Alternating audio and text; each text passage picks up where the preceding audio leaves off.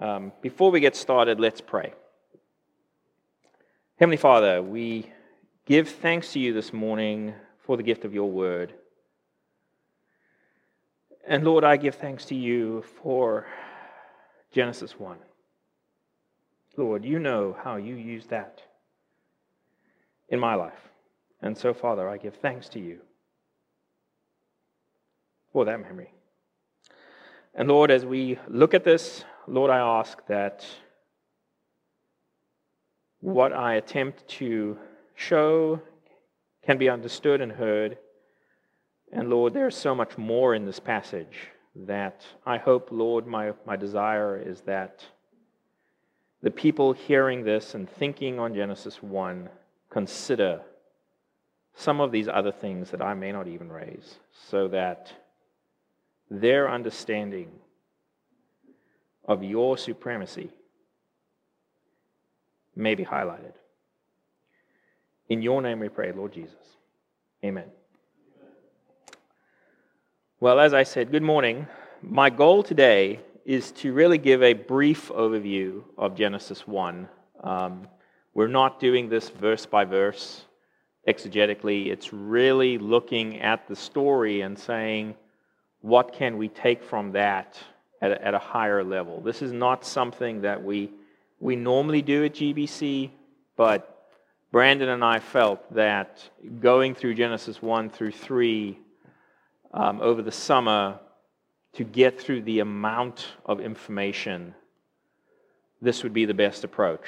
And so Brandon tasked me involuntarily to do Genesis 1, but he was kind enough to not just leave me in that bucket, he then also tasked Keith unilaterally to do a piece of Genesis 1. So Keith will be sharing next week, I believe, on the creation of man, which I'm much happier that Keith's doing that than me. so, anyway, here we go. Brief overview of Genesis 1, picking up from where Brandon ended last week. Since the goal of the sermon is to be more thematic, as I said, I will not be going through verse by verse. But I plan to share some thoughts that hopefully stir up in you a fresh perspective or a different perspective on this much debated passage. Looking back over the past couple of decades in my own life, I realized that when Genesis 1 tended to come up, I tended to gravitate to two similar types of questions. Is Genesis 1 historical or scientific or both? Or did the Lord create in six literal 24 hour days, or are the days allegorical or something in between? I think that these questions are fruitful issues to work through in your own walk. And I firmly believe that one's answers to these questions impact various doctrinal issues later in Scripture in interesting and subtle ways. And even through, even though my own conversion process began with me in passing overhearing two fellow believers, although I was unsaved at the time, debating these questions, that is not my focus today. I know in my youthful exuberance, I missed many other things going on in this passage by being too focused on just those two issues. As I said earlier, my hope today is that today's message will stir you up to think more about the Lord and maybe meditate on Him in fresh ways. This brings me to another observation or question Does Genesis matter? Or what is the purpose, or more to the point, what's the application or relevance of Genesis 1 to me, myself, I? It's all about me, right? Although I believe there is a ton of relevance in this passage to us, it is actually more about the Lord. Our focus should not be so inward and selfishly focused. But rather, the question we should be asking is what does the passage say about God? What can we learn about the maker of heaven and earth? And then, secondarily, why did he share it with us? It is from this perspective that I raise two questions for you. What does Genesis 1 say or describe or reveal about God? Why did he share it with us? This is the lens that I want us to use as we ponder and examine this first chapter in the book of Genesis. So, with that introduction in place, let us jump into the passage. As I indicated earlier, I will not be reading it again, but be providing a high level overview of what's happened, pulling out some key points, but not all of them. So, picking up from Brandon from last week, the first and frankly incredible initial revelation out of Genesis is simply that God is there. You'll notice it starts with, in the beginning, God. Not earth, not man, but God.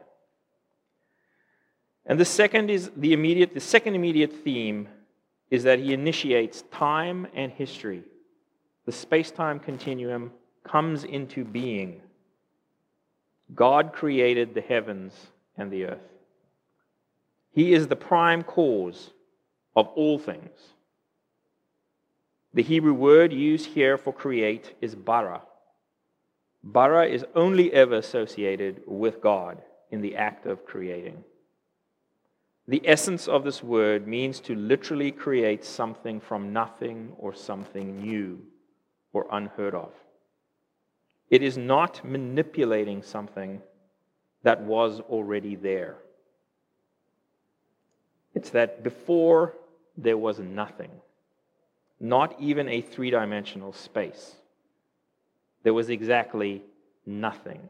It's not like space today, which we say is empty a big vacuum with some stars in it. That did not even exist. There was nothing. This is not something that we easily grasp. It's not that there is an empty room that God fills with furniture instantaneously. It's that there is no empty room, no time, no space. And then God baras something into existence.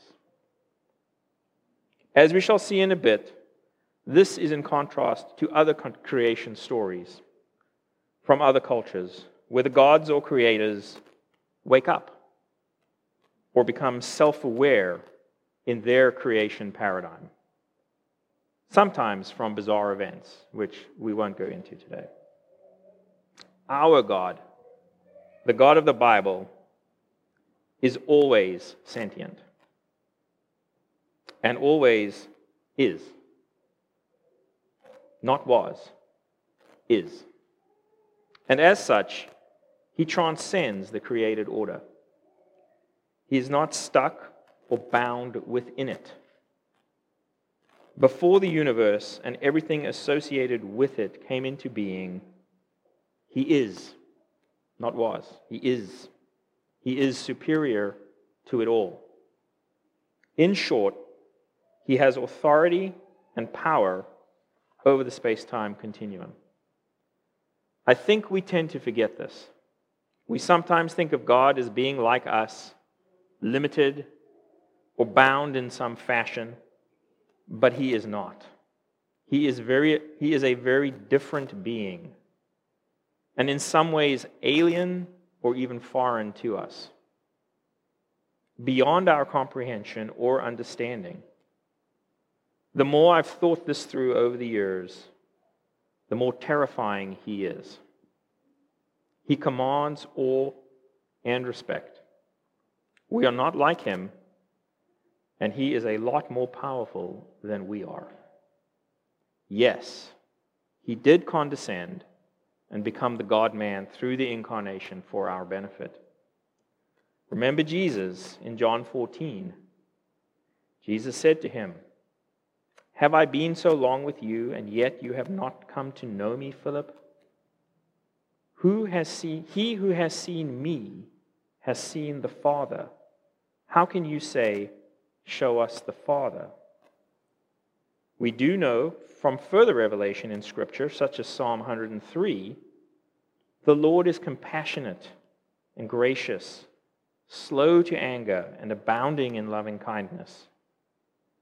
But we, in our post Calvary world, need to remember that He first revealed Himself as the Creator. He demands respect and awe. Back to the text. So God creates the universe and the space time continuum out of nothing. And verse 2 makes this key statement The earth was formless and void. God has created stuff or material to work with, but the earth has no structure and it is empty, barren. So, what does God start to do? He speaks. And by the act of simply speaking, things happen. He doesn't use angels, or machines, or hands, or laws of nature to make things happen. He simply speaks. His voice has enormous power and authority. On day one, he creates the differentiation between light and darkness. On day two, he creates the heavens in contrast to the waters below. And on day three, he separates the land and vegetation from the waters. There's a pattern here. The created order initially had no structure, but after three days, it now has structure. Space is created, the planet is in space, and it has a sea area and a land area. So before the earth was formless, now it has form. There are locales or defined but different environments or separate categories within the space time continuum. These places are put into existence deliberately and with purpose. They are not random or happenstance. It is all done with control. But it is, in one sense, lifeless. Yes, you have the plant life, but you do not have sentient life. There is nothing really filling and enjoying these good environments. However, notice that there is no created light in the darkness, simply the categorization of light and dark. So, what does God start to do on day four?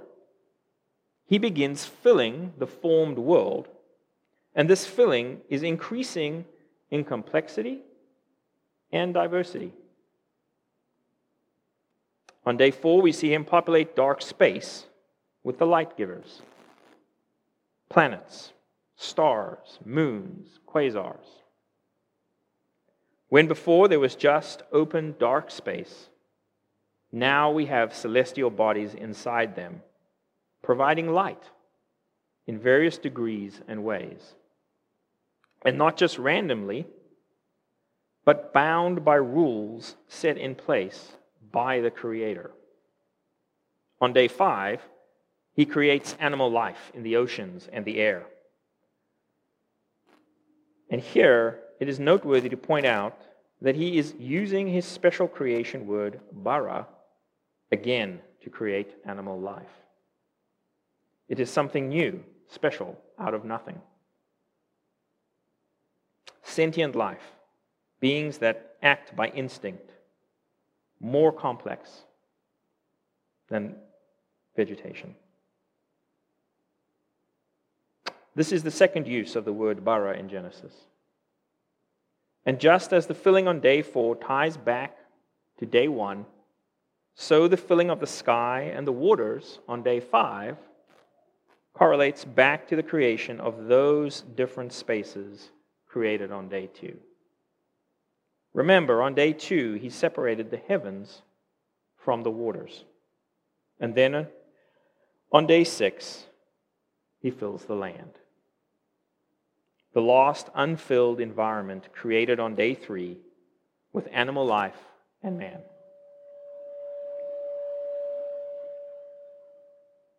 Something to point out here is that when man is created, he uses that word bara again but three times.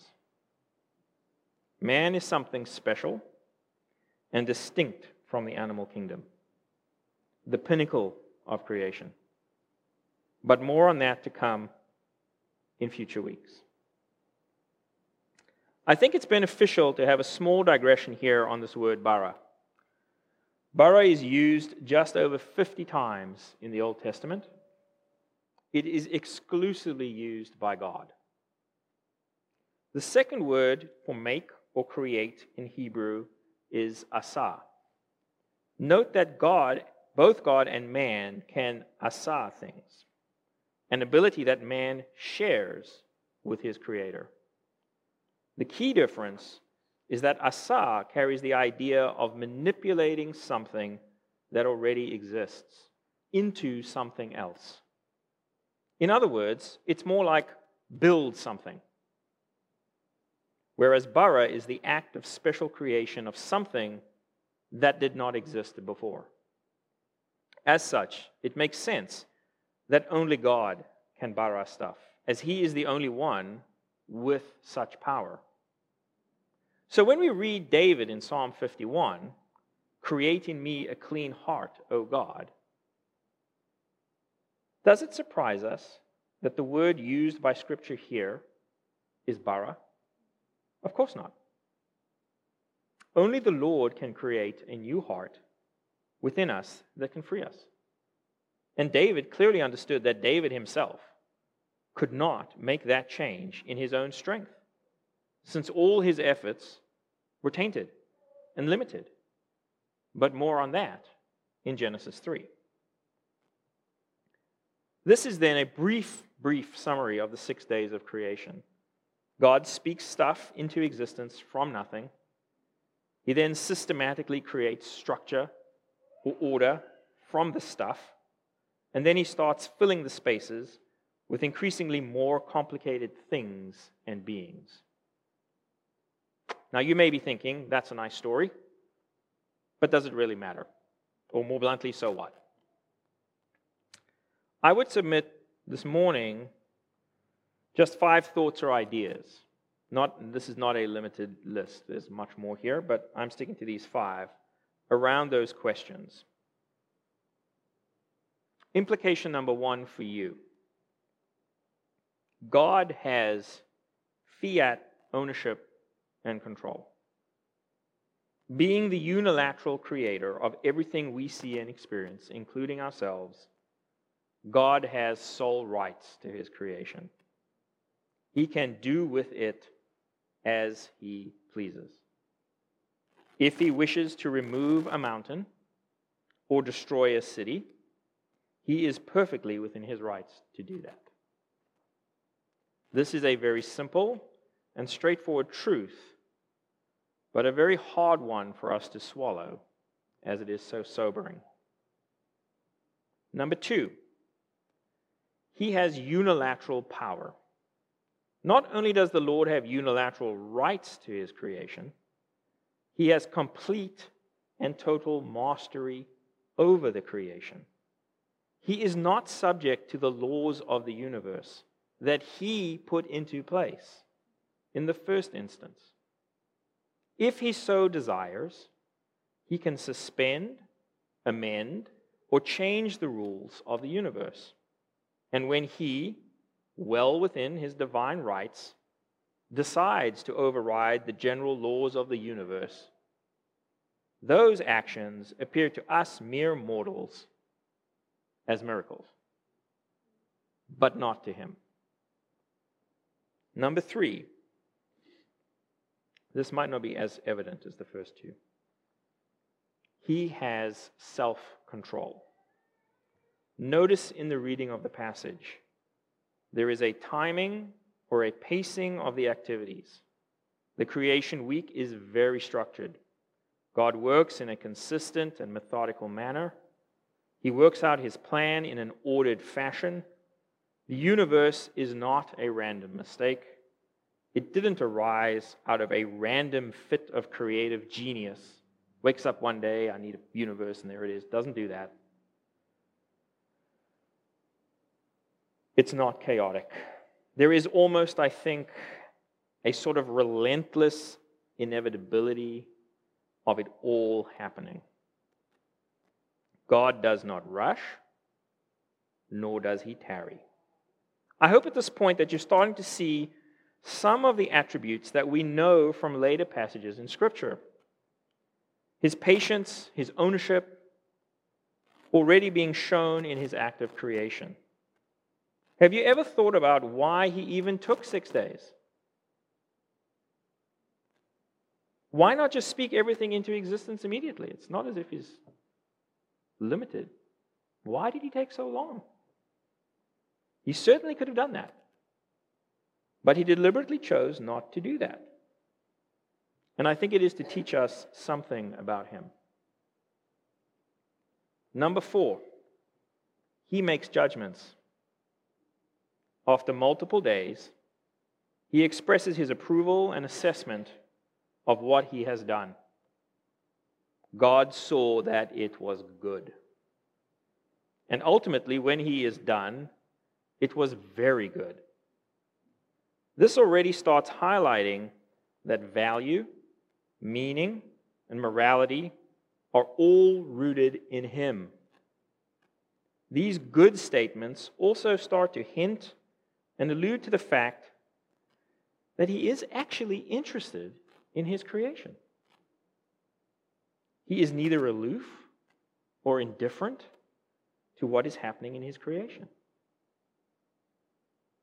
Additionally, the historical record of miracles also attest to this.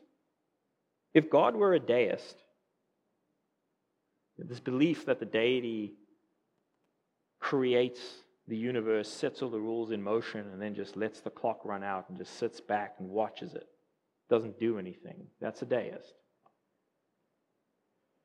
If he were a deist, you would not have miracles because he would be indifferent.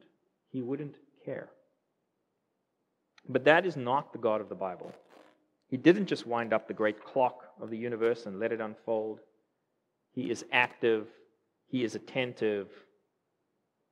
And then, furthermore, to also reinforce a comment from Brandon that he made last week, note in Genesis 1:30, and to every beast of the earth and to every bird of the sky, and to everything that moves on the earth. Every, not some, every.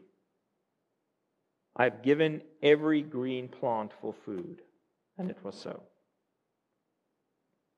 As part of the Lord's good assessment of his creation, the animal kingdom were all herbivores. In other words, no animal death. Millennia later, Isaiah picks up on this theme. For example, in Isaiah 11, there are other verses as well, but Isaiah 11, 7 through 9. Also, the cow and the bear will graze. Their young will lie down together, and the lion will eat straw like the ox. The nursing child will play by the hole of the cobra, and the weaned child will put his hand on the viper's den. They will not hurt or destroy in all my holy mountain, for the earth will be full of the knowledge of the Lord. These verses point to a clear indication of the undoing of the curse by our Redeemer and a return to the good Edenic state and beyond, as we read in Revelation 21 last week. Death, where is your sting? There is no death.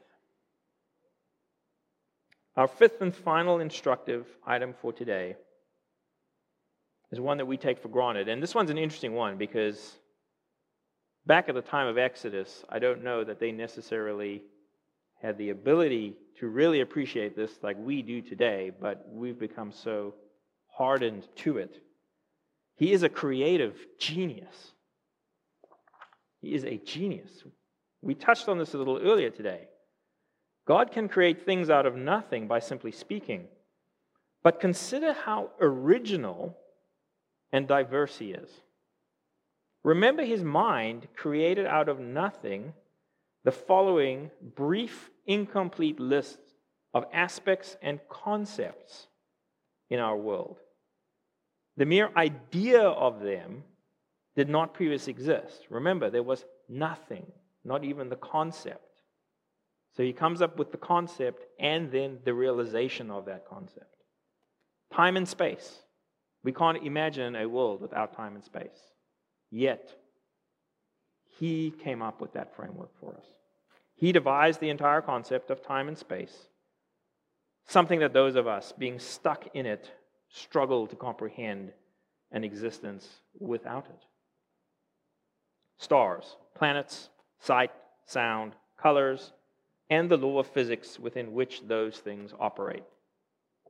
Thirdly, plant and animal life and the ecosystems and the chemical laws and processes needed for that life to exist. Just think about the ecosystems and the interplay between the plant life and the animal life in the ecosystem and the robustness of those ecosystems, the ability to adapt with the changing environment.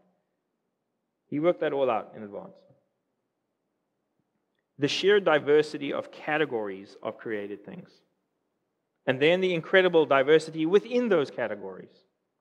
The number of species we see today, the interconnectedness of ecosystems between plants, animals, chemicals, the complexity of biochemistry, Newtonian mechanics, quantum physics.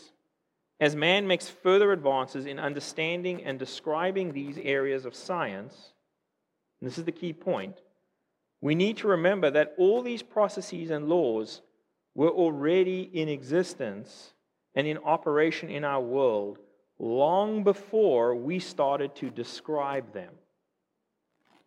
And the Creator devised them in eternity past.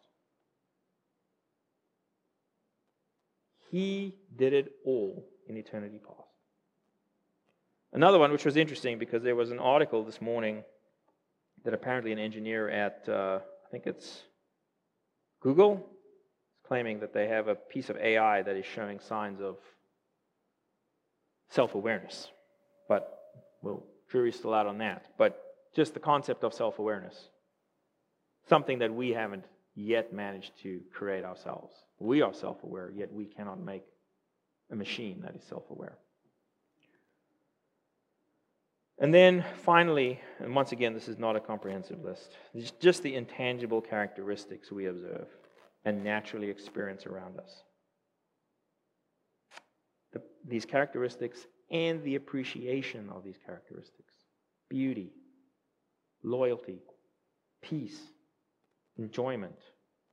The list goes on and on and on.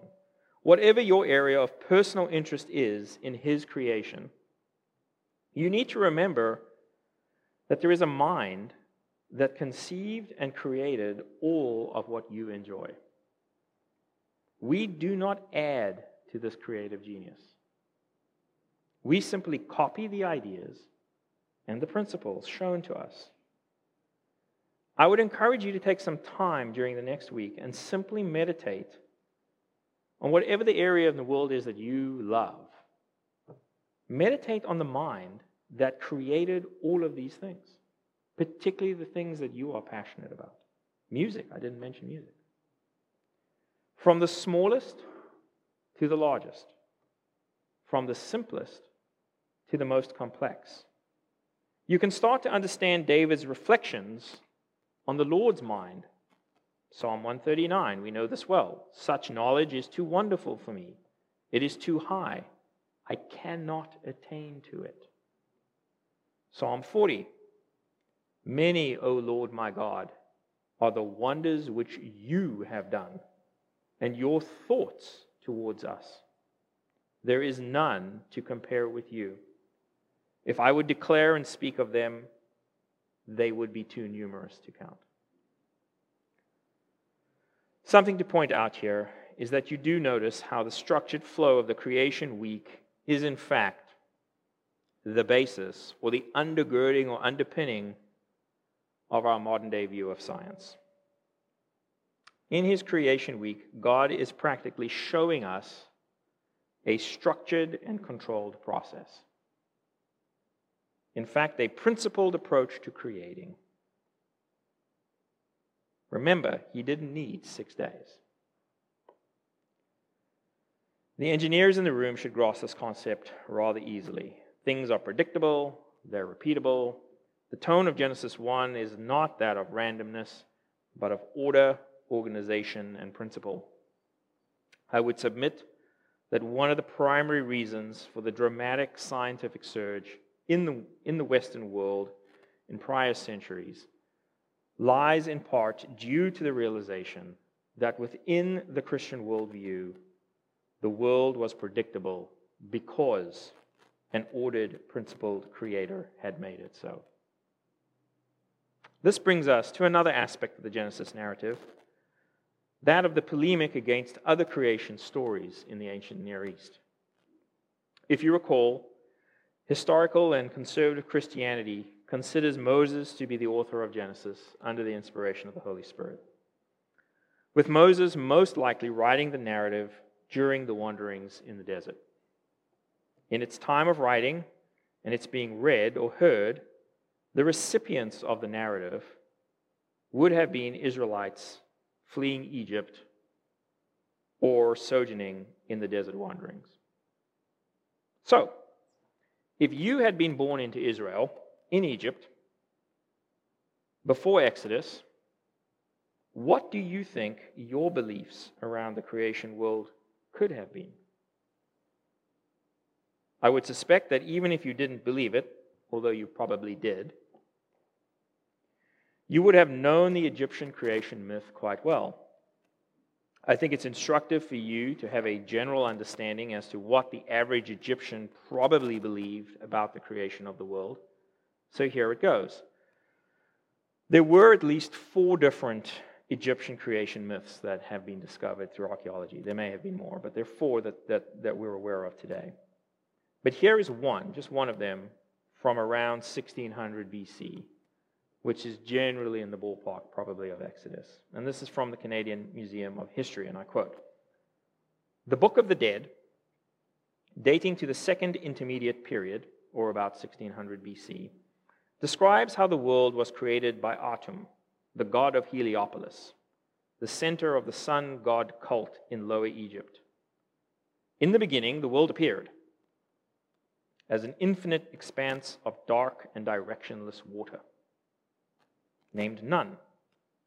Nun was personified as four pairs of male and female deities.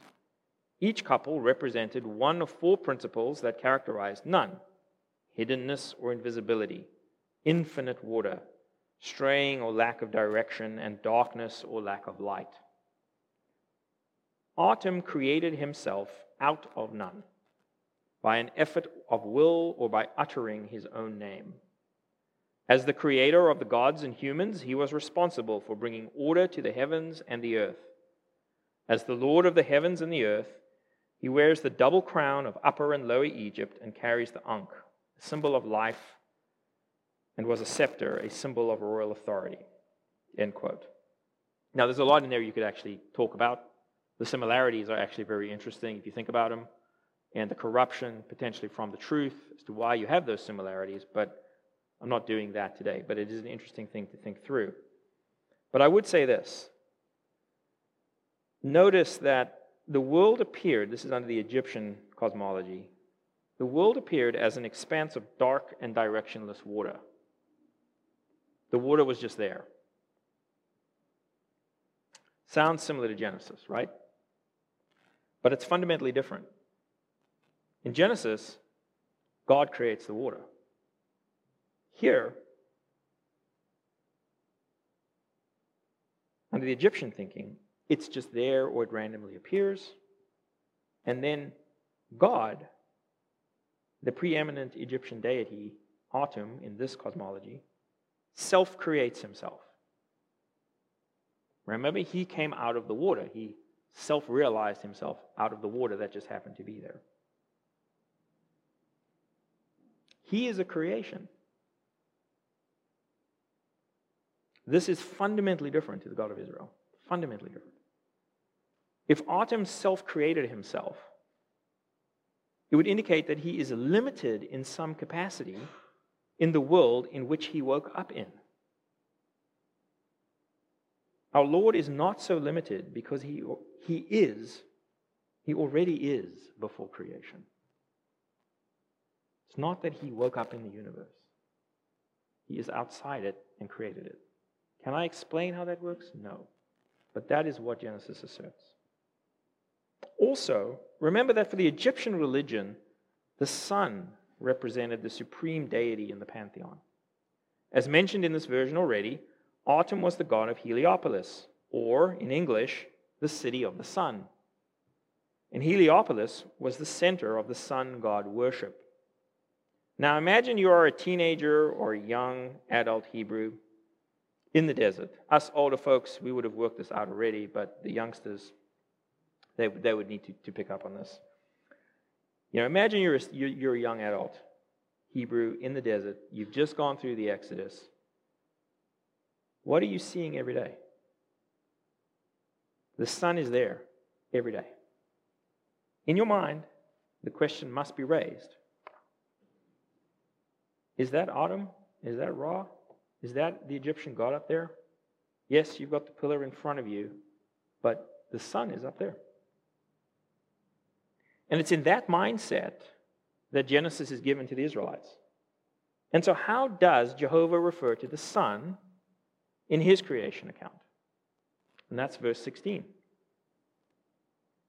God made two great lights the greater light to govern the day, and the lesser light to govern the night. He also made the stars. Jehovah doesn't even deign to name the sun. It doesn't warrant him calling it the sun. It is just the greater light that I put there.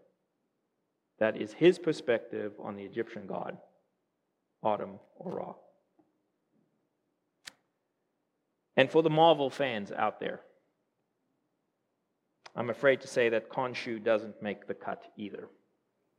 The lesser light for the night, the moon, is not mentioned by name either. That was in there for my son, who I don't think heard it. But anyway. The moon was also a favorite god of the Egyptians. There's almost a sense of disdain, and rightly so, because they are inanimate things created by the Creator. They are not even alive. And he waits until the fourth day to create them. Do you start to see the polemic against the general accepted thinking of the times? Forcing people to think and contemplate these things. And in fact, you can see the same principle in play today. When scientists perform experiments or come up with new theorems, do they do that using a structured, patient, consistent method, or do they create new things out of random acts? And yet, how do the secularists say that the world arrived? By a structured, patient, consistent method, or by randomness? fundamental philosophical disconnect there. And just to reaffirm that I'm not simply making assertions that fit what we see today in the passage of Genesis 1, please turn to Genesis 8, verses 21 and 22. The great flood is over.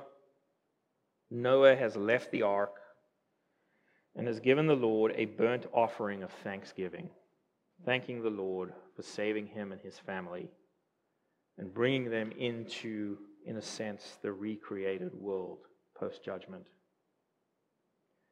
And this is the Lord's response. The Lord smelled the soothing aroma, and the Lord said to himself, I will never again curse the ground on account of man.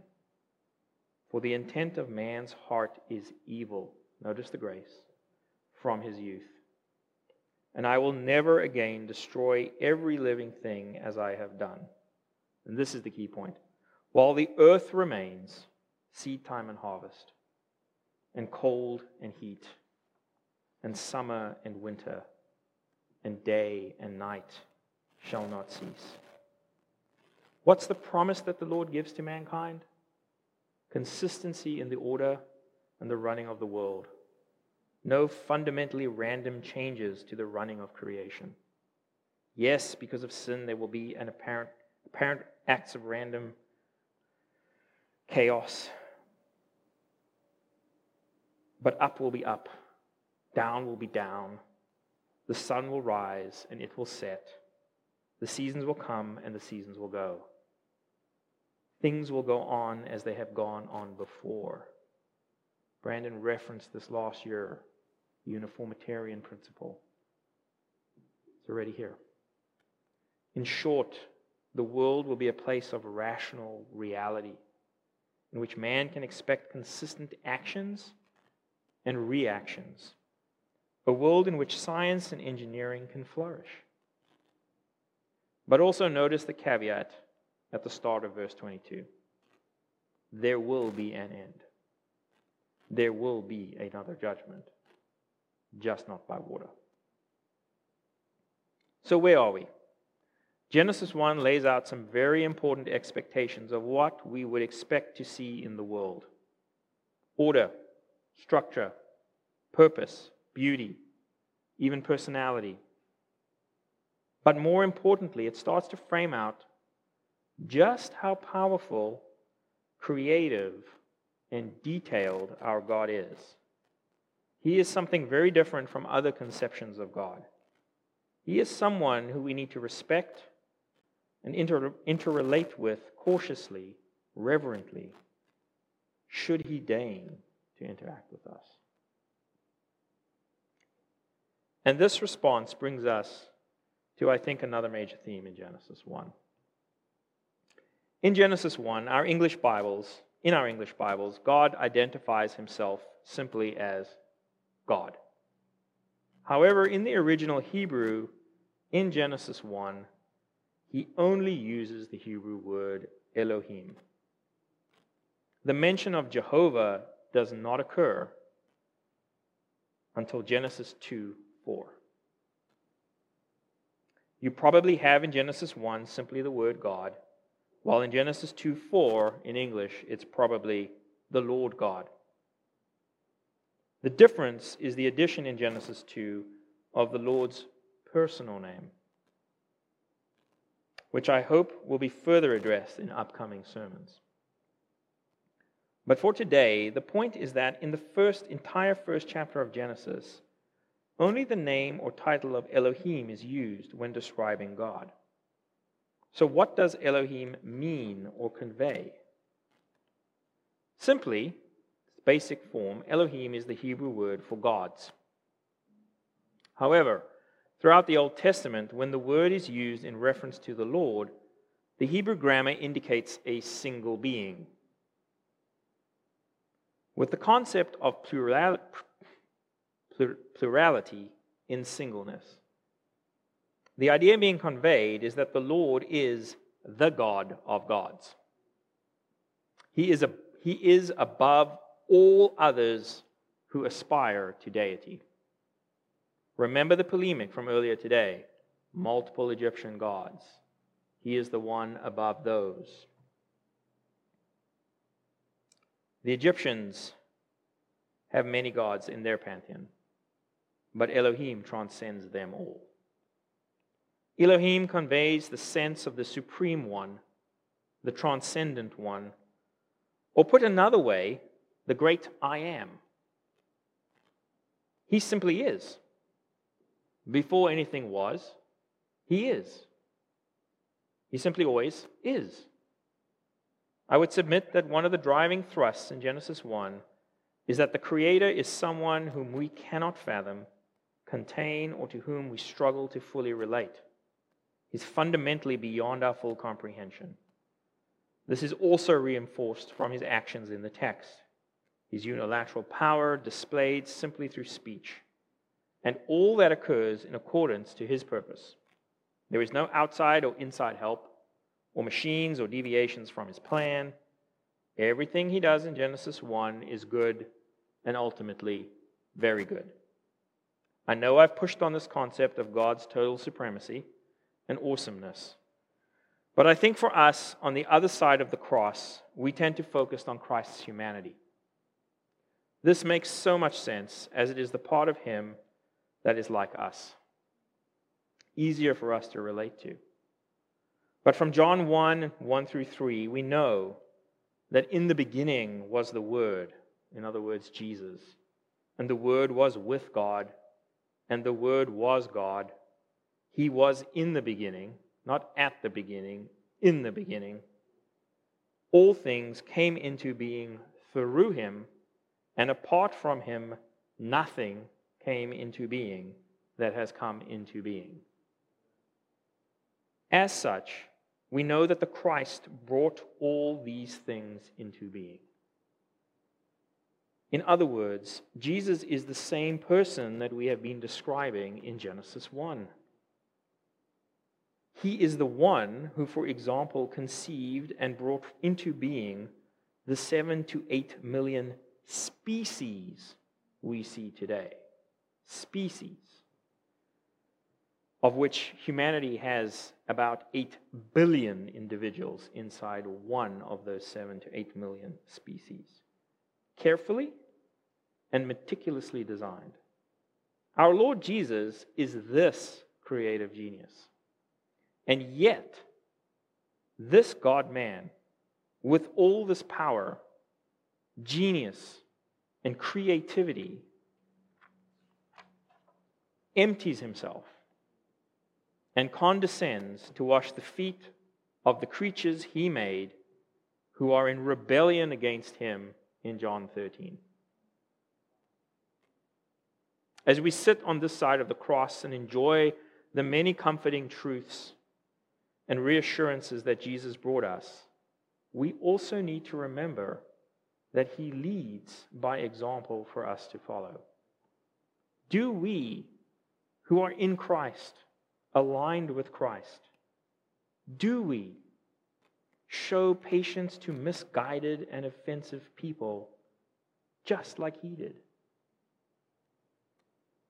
Do we think more of our neighbors let alone our pets, than ourselves, just as he did. Especially those that we secretly think are less than us intellectually, less than us spiritually, less than us financially. Do we forgive trespasses against us as comprehensively as he did? Do we treat others the way Jesus treats us?